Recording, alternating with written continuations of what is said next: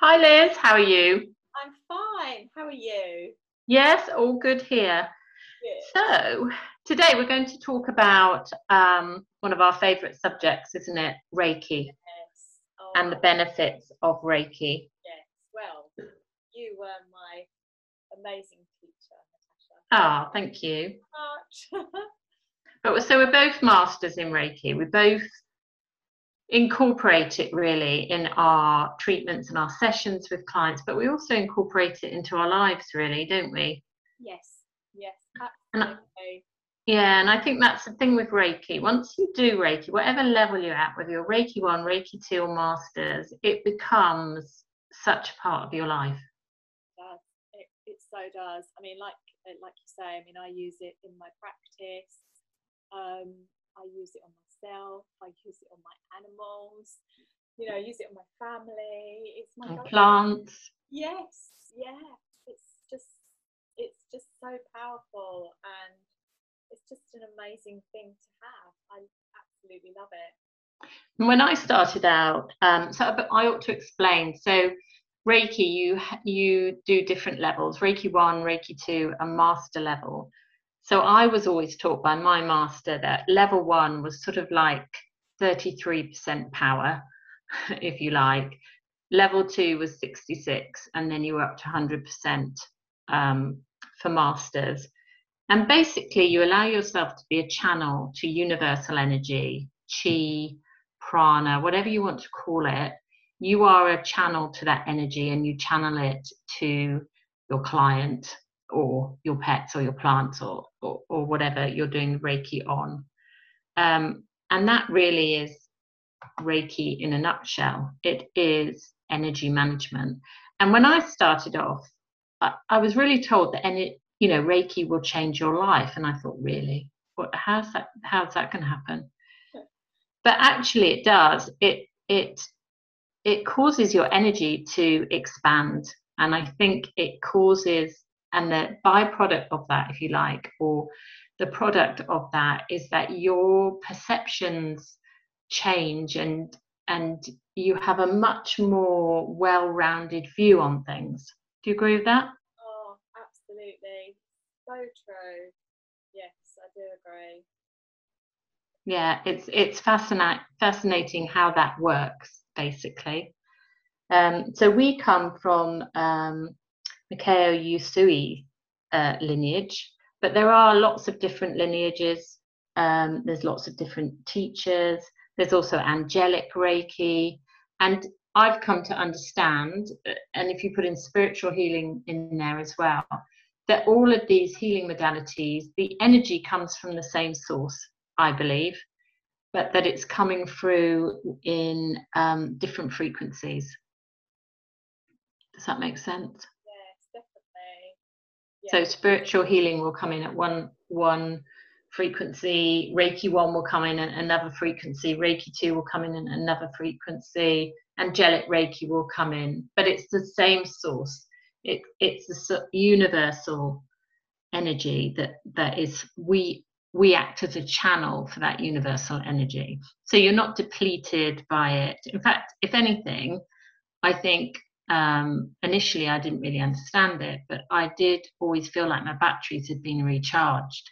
Oh yes, I always always find that. People say to me, "Don't don't you find that quite exhausting?"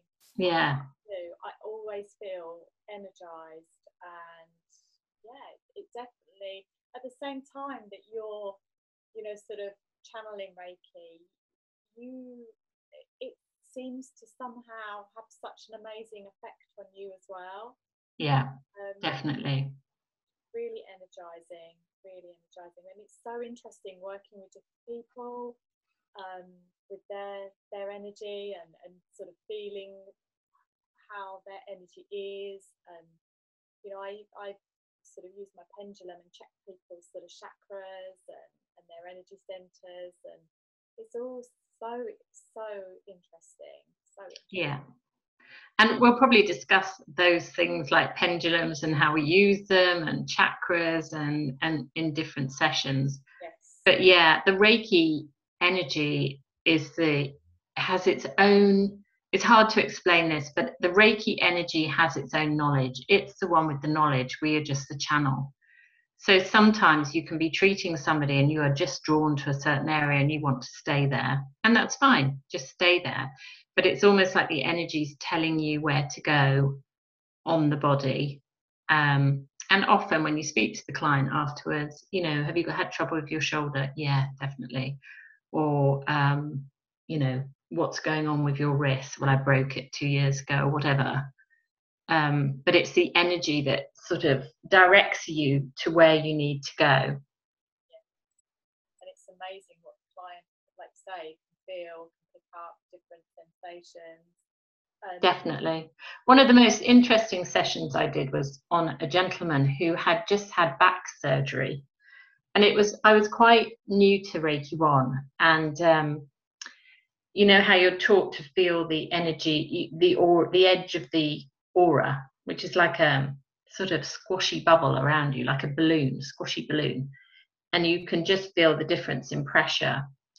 Well, exactly where he he had to lay on his stomach because he couldn't lie on his back; it was too painful, and exactly over where he'd had this surgery, I could trace in the air, if you like, in the in his energy above him, not touching his body in any way, just above that area, I could trace this hot, I can only describe it like that, hot ball of energy, as big as a football.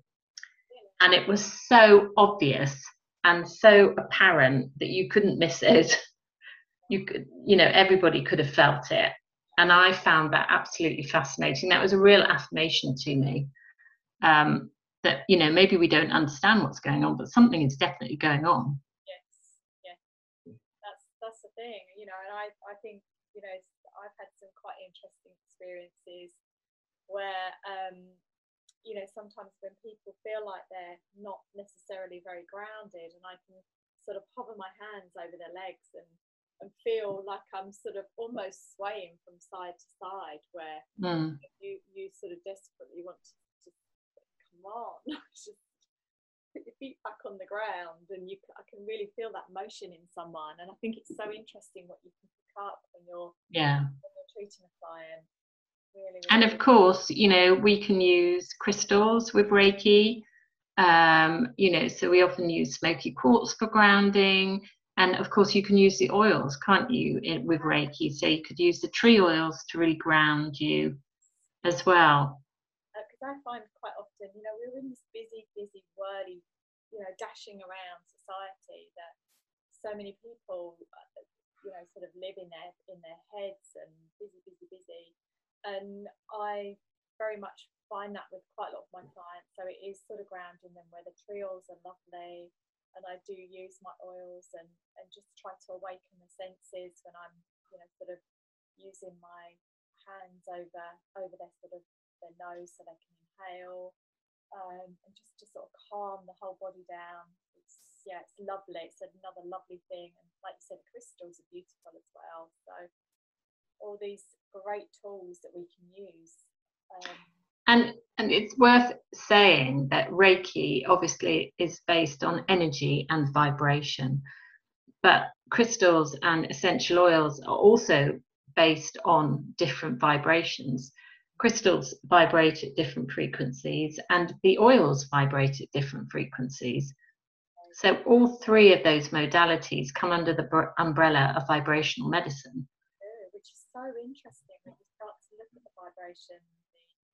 yeah, fascinating. I find that really, and it, and because of that, they just blend so beautifully. Yes, they do, and then uh, you know we have so many subjects we want to talk about. I know. So when we when we start talking about these things, it just opens up other things and it gets me really excited because, you know, we, we use these amazing, amazing natural tools that we've been given mm. the earth and you, you can bring them all together or even just bring two of them together and you can really help support somebody so much and can mm. actually be really life changing. Yeah. Um, so, so, when both of us do treatments, and I know we both do spiritual mentoring, which we're going to talk about as well uh, um, later date, but all of these things we look at, don't we? Yes. Yeah. What crystals you can use, what oils you can use, and they are, it's all about frequency. We all have our own unique vibrational signature.